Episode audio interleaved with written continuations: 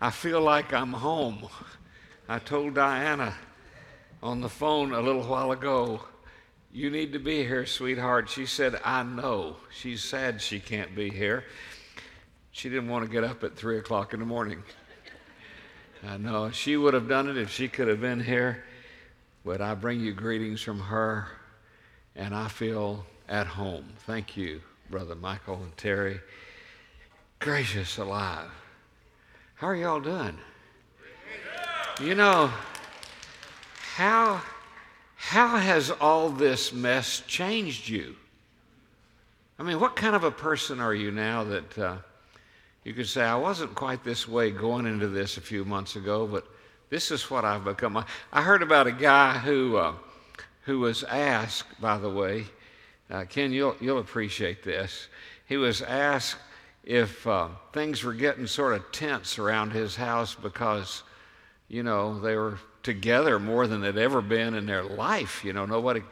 And he said, no. He said, everything my wife and I are doing just. He said, well, he said, I, I, I take that back. He said, um, a few days ago, Uh, she hollered down from upstairs. She said, honey, uh, do you have this sharp pain between your shoulders? Like, feels like maybe somebody's made a voodoo doll and sticking pins in it or something. And he said, no, sweetheart, why? She said, uh, how about now?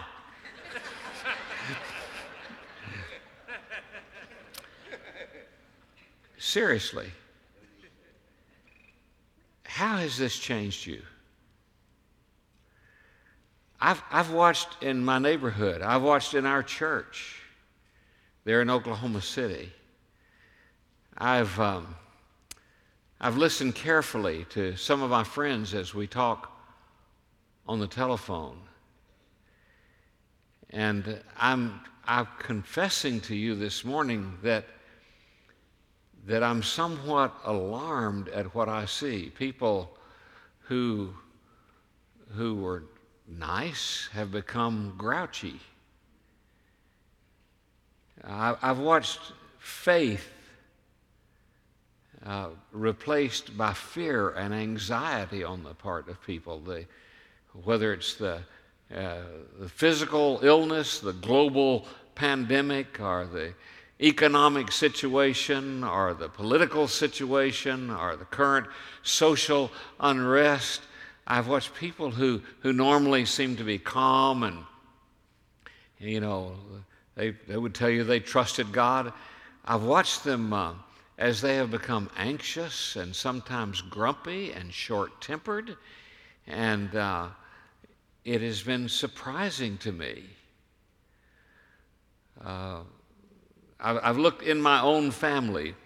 Diane and I have children. In fact, in fact, Uh, you know, we had thirty-three grandkids and six kids, we, nine great-grandkids that we share. As a matter of fact, on Good Friday, uh, last Easter season, on Good Friday, we got on one of these deals where you could see everybody on the computer screen, and we had kids in, in, on four continents. We had kids in Greece and, and the Middle East and in Southeast Asia and, of course, here. And we all got together as a family, and I led them in the Lord's Supper.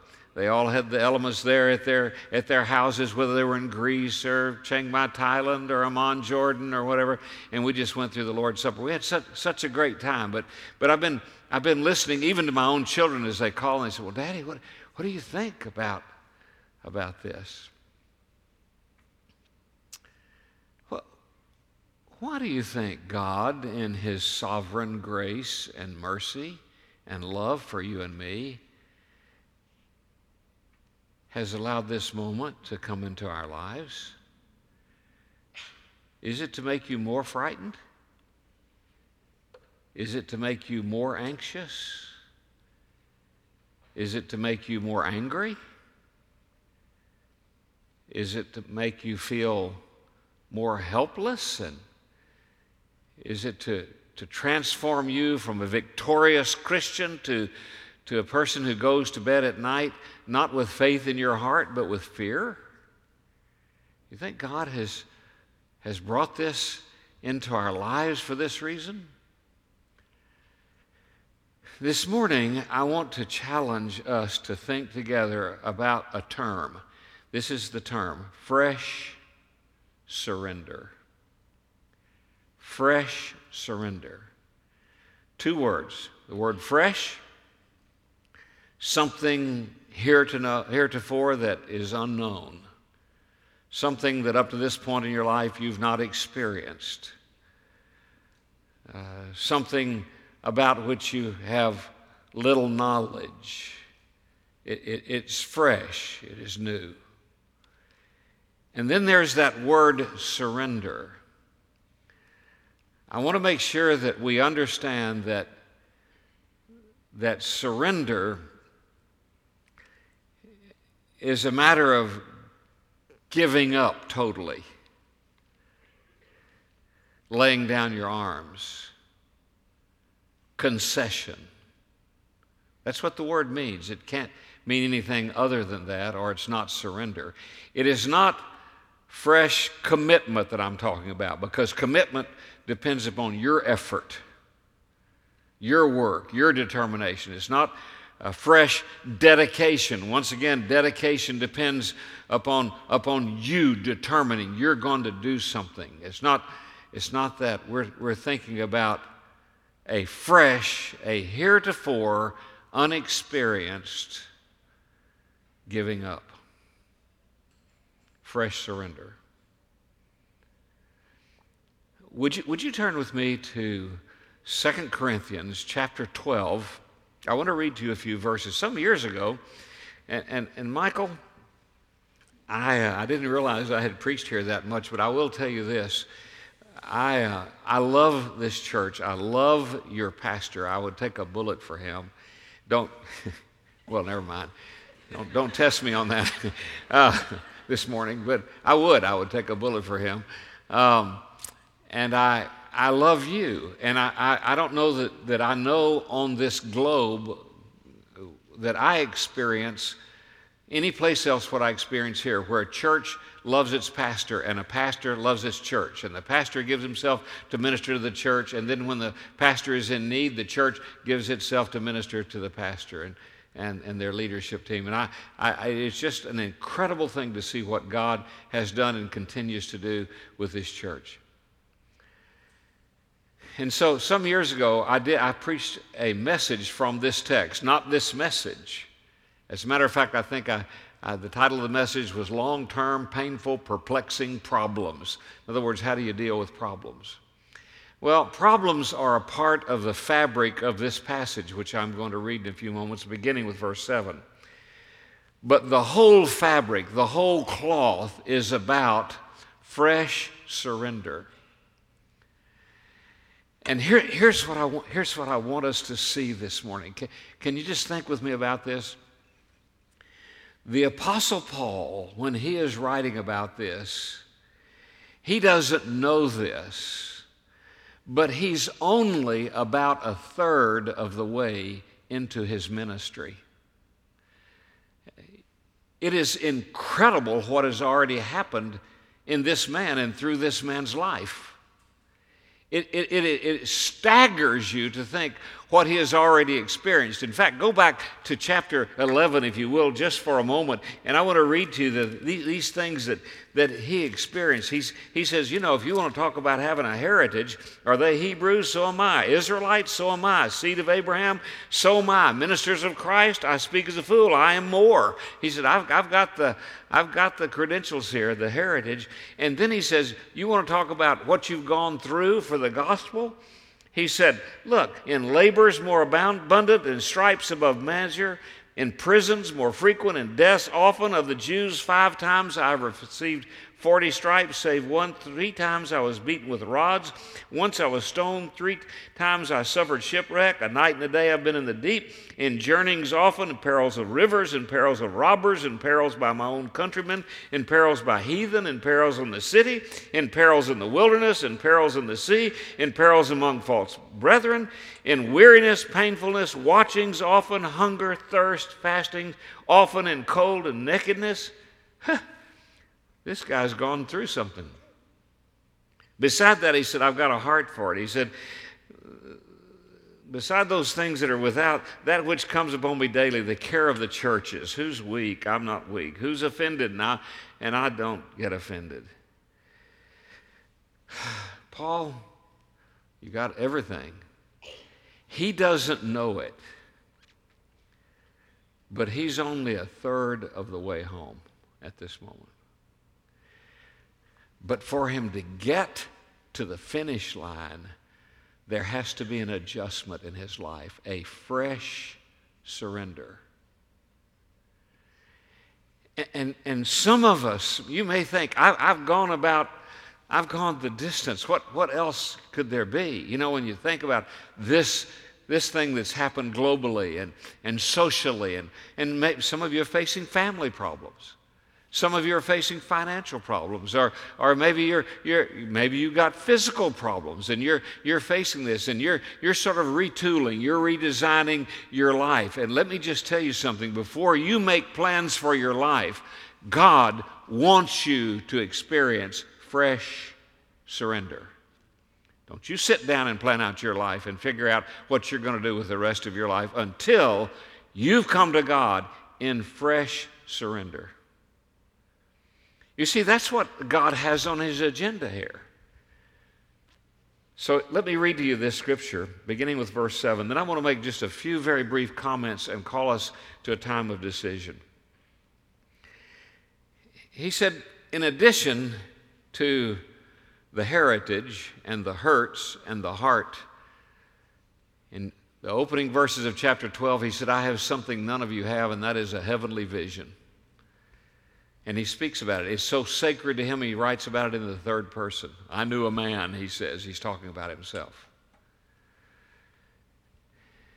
Now, anybody, the Apostle Paul included, would be tempted to say, so don't cross me. Don't try to tell me what to do. I've been there. I've done that. Don't, don't give me any advice. I, I have it all. You're going to name some Christian who's done more than what I've done in this early part of... No, I'm through.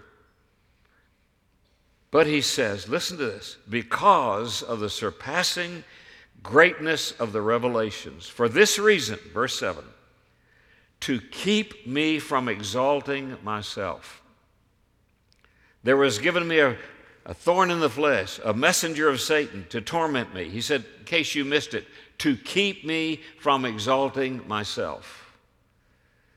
In other words, God's, God's come to a point in Paul's life where there is, if it's not a flaw, there is a tendency that he's going to have to correct in his life. Concerning this, he said, Lord, you know, you're talking to Paul here. Why should I have this? I implored the Lord three times that it might leave me, and he said, my grace is sufficient for you. In other words, he said, no. Uh-uh. I'm not going to take it away. My grace is sufficient for you, for power is perfected in weakness. So God was asking Paul for a fresh surrender. He was asking him to make a decision. You want my power? It's perfected in weakness. With it comes weakness. With power comes the thorn in the flesh. So what do you want? Most gladly, therefore, verse ten, I would rather boast about my weakness so that the power of Christ may dwell in me. Therefore, he said, okay, I've made peace with this. I'm well content with weaknesses. Would you be? What if this becomes the standard for the rest of your life? Would you, could you be well content? I'm well content with weaknesses, so that the power of Christ may dwell in me. I'm well content with weaknesses, with insults, with distresses, with persecutions, with difficulties, for the Lord's sake. For when I'm weak, then I'm strong. Listen, folks, you may think you've been there, done it, and you've come to the point where it's just about all you're going to be able to do given the current situations. Let me tell you that if you would check out Paul's life, you would discover that it was the next few years of his life, nine years of his life, that were his greatest years of ministry, touched two-thirds of the Mediterranean world. When he wrote this, there were still eight of the thirteen letters that you have in your Bible left to be written, including the first one, in that list, which is the book of Romans, the magnum opus for the Christian faith. The shadow of it falls across this congregation this morning. Four prison epistles. He would not have written those in prison. He would have sat in prison and sucked his thumb and talked about how bad God was treating him if he hadn't come to this adjustment, this fresh surrender. Do you see what I'm driving at here? God is asking us for a fresh surrender. So there's four prison epistles. And then another one written while under house arrest by the Romans, Second Timothy, which is his last, last book that he wrote. All of that was waiting on the other side of his fresh surrender. What's awaiting the other side of your fresh surrender?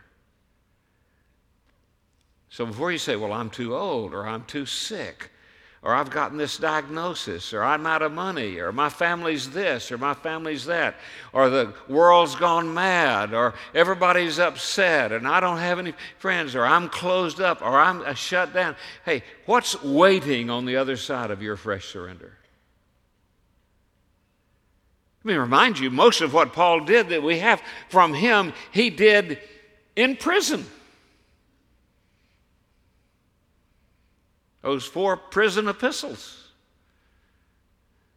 Incredible. So what's going to come out of all this for you? How is this going to change you? What's going on right now? How, how is this changing you? God is saying, I'm just waiting. I need a fresh surrender. Three comments about this term, all right? First of all, it's the words fresh surrender. That's a proper description. That's the first one I, I, thing I want to say. It's proper. Paul had, had ministered. He was famous for his ministry. He had traveled. You read, we just read a lot of the things that he had gone through. But God was, God was wanting an adjustment. What this says is that God has a balance for your life. He has more for you to do. He has work for you to do. He has ministry to your family, to your friends, as a believer in Christ, in this community and in this world. But this requires, apparently, in every one of us, a change in character. God has put his finger on something in your life, and he's saying, I need you to give up here. I need you to give up. Give this up. You've hung on to it. Give it up. I don't know what that is for you. I'm ready, said God, for fresh surrender. So it's a proper description. This church, this church family, you have loved us. You have known me. I was actually preached here before Michael was the pastor, back when we first were headed to the mission field and in training at Callaway Gardens and came here and preached. So you followed, in some ways, the things that have happened in our life. And you have heard me tell from this very platform of different times in my own life where God has brought me or us to fresh surrender. The first being giving up and trusting Jesus Christ as my Savior. Surrendering to him as Lord of my life, answering him in his call to preach. Some of you heard me um, tell about a time in Vermont when I was twenty years of age, when the Lord just hemmed me up in a basement, gave me a book, which, by the way, Ryan and Stephanie Bennett found a copy of that book and sent it to me. I, I appreciate that so much. But, but I found a book and read about the importance of the fullness of the Holy Spirit. And God brought me to what? A fresh surrender. And sometimes that fresh surrender meant stepping up, stepping into. Sometimes it meant stepping down, stepping out of. Sometimes it meant going on. Sometimes it meant standing still. But always there was something that had to be laid on the table. What is it in your life that needs to be put on the table? Lord, I give that up. I've hung on to it. I've cherished it. I give it up. That's what he's talking about here. Last year, I think I stood here and talked about uh, a recent experience of mine when the Lord just, just said to me in my heart, can we be friends? I had to surrender something because I was trying to impress Jesus then. At that moment in my life, I, I wanted to come to the end of every day and just say, look at this. And it was as if he put his hand on my shoulder and said, hey, hey, can we just be friends?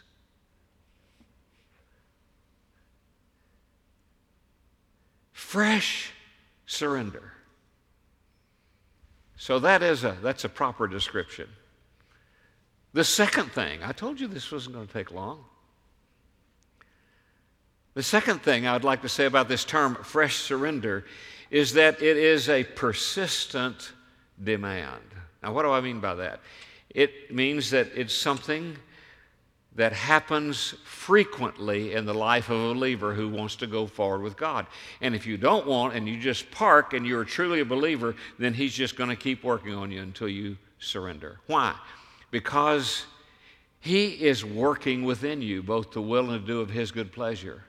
Romans eight, verse twenty-nine says that he is at work conforming you, every believer in Christ, conforming us to the image of his dear Son.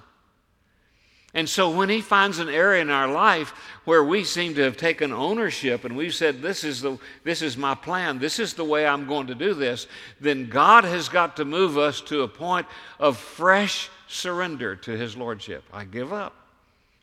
I lay this down. I wish I had time this morning to take you on a journey through both the Old Testament and the New Testament, where you would discover that in the life of every person whom God has used, there have been moments when fresh surrender was required.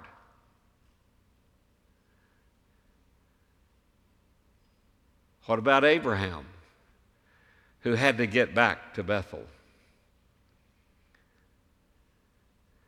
What about, what about Jacob, who, coming back home, had to stop by the brook Jabbok? What about Moses on the backside of the desert, who, who after having tried to lead Egypt and then ultimately ending up as a shepherd, had to surrender afresh to God, and several other times during that journey? The, the list is endless. What about Job? Oh, now there's a book who, who lost everything but ended up with fresh surrender, and the latter years were greater than the former years after surrender. What about David after his sin with Bathsheba? What about Elijah? Fresh surrender. What about Peter, who after all that bold, audacious talk, walks with Jesus away from the crowd of disciples following the resurrection, only to hear his Lord say, do you love me? No, do you love me? And out of that fresh surrender came the, the first sermon. When, when Peter preached at Pentecost, he saw more people follow Christ in three minutes than Jesus did after three years of ministry on earth, and became a tender-hearted shepherd. And here's Paul. So, so when God finds in your life or my life anything, what is it in your life? What are you becoming? What is this making you? You become like what you think about. You, you, you gobble down thirty, forty, fifty minutes of the news every night, which is designed to keep you scared. You're going to be scared. I got to keep you scared. Got to keep everybody frightened, in turmoil, because that's the only way they can get you back, and getting you back is the only way they can make money. So it's designed to do that.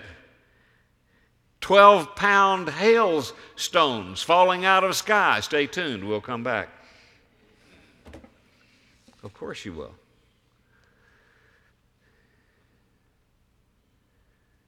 So this is, this is a persistent event. God just keeps working on us.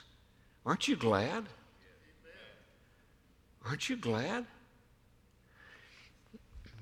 One of our uh, missionaries with I M B, and, and this church has loved International Mission Board like no church I know of.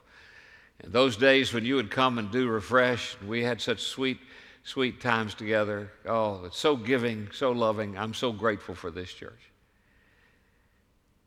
One of our missionaries, now in his nineties, uh, Sam James, missionary to Vietnam, stayed through the war. I mean, th- this guy is incredible. You think, man, well, you know, that guy didn't need to surrender anything. He's given up his country. He's given up everything. He's gone to Vietnam. And one day during a particular troublesome time when he was thinking, God, you sort of owe me a little bit better kind of a ride here in, in, in Vietnam, he said, on my knees I cried out, Lord, you know that I'm here because I love the Vietnamese. And he said, I heard God say, no, you're there because I love the Vietnamese. Fresh surrender. A persistent demand. Manley Beasley used to say, if God is silent, that means it's your next move. He's ready for you to say, yes, Lord. So what is it in your life? What area, little walled-off area? What have you become? What are you becoming? What, what are you like? How have you changed? Who's changing you? What is it that the Lord needs to have from you? What kind of surrender? Where is it? Your home, your family, your health, your money, your pocketbook, your church commitment?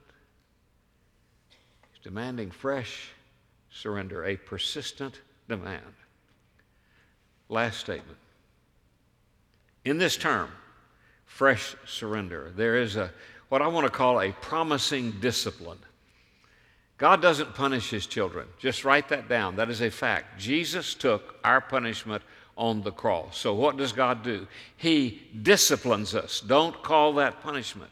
Because discipline, when you discipline a child, what you're in, instead of punishing a child, what you're saying is, I believe you have a future.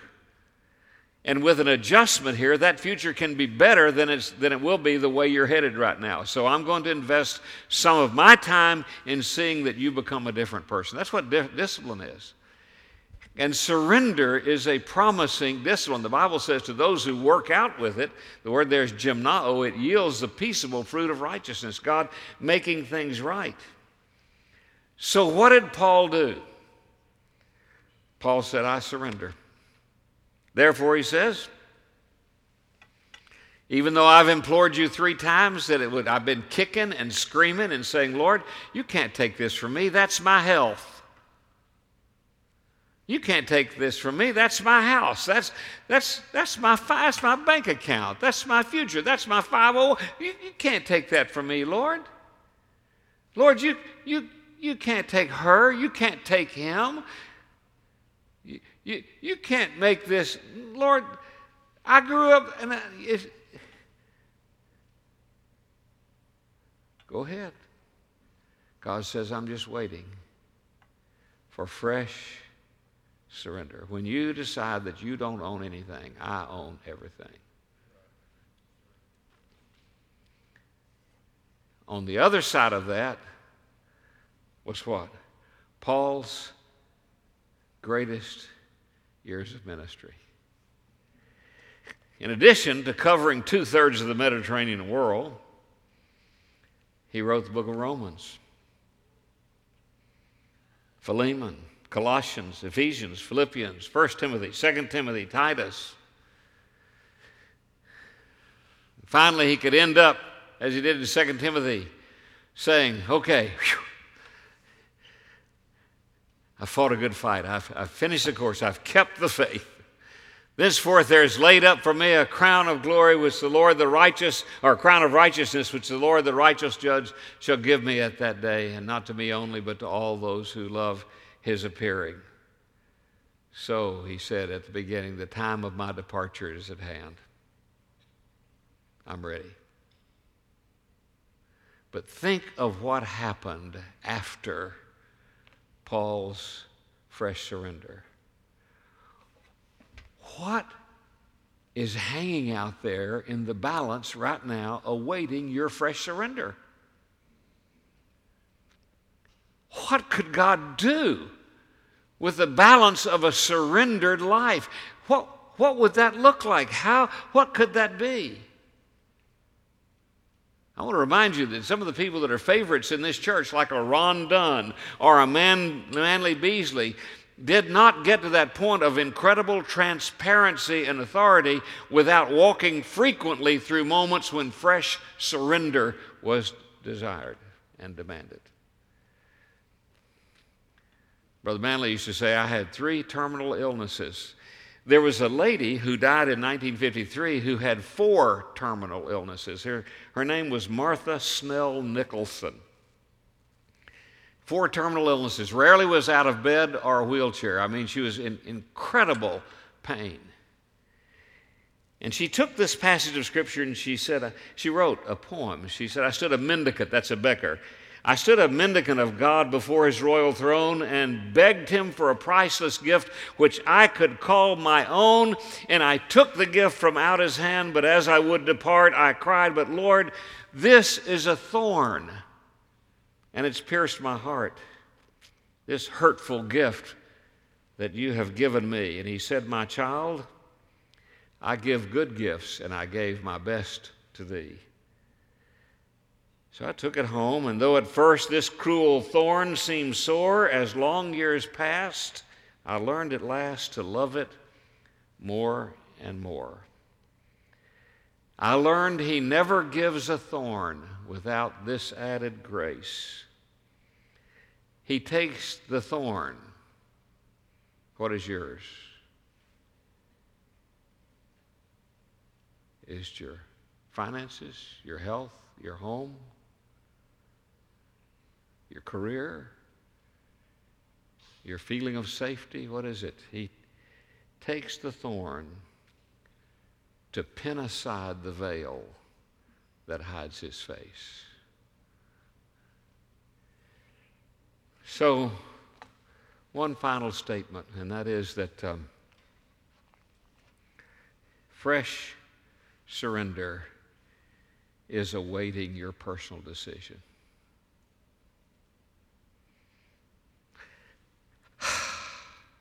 Give up.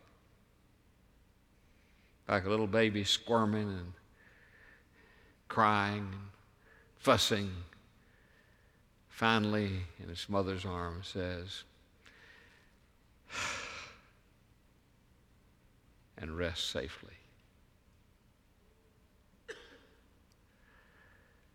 Would you bow your head with me, please? Father, I pray that your Holy Spirit will use this passage of Scripture to speak to our hearts.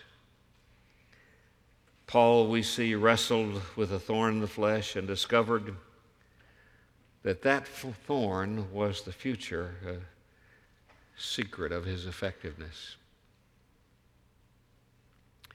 If he hadn't been willing to give up on his comfort and having to be put out, how could he have survived those prisons? Not fussing and griping and seeking an attorney, but instead sitting down to write letters that would change the course of Christian history.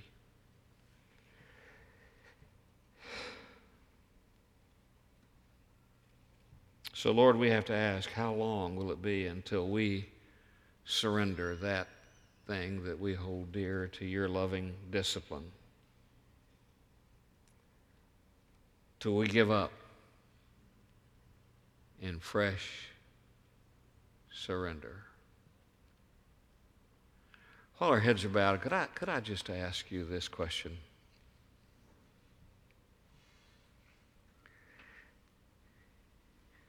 How many people are there here this morning in the balcony and on this lower floor who would say,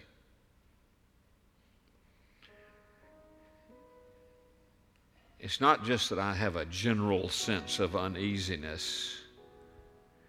I know precisely where God has put his finger and said, will you give up?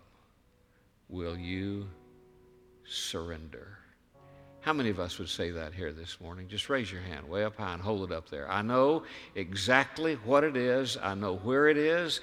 And God has put his finger on that, and he said, give up, give up. Amen. Before I finish this prayer, how many of those who raised their hand would say, by God's grace, I intend to freshly surrender to the loving lordship of Jesus? Would you just stand right where you are? Just stand up. You're saying, by God's grace, I give up.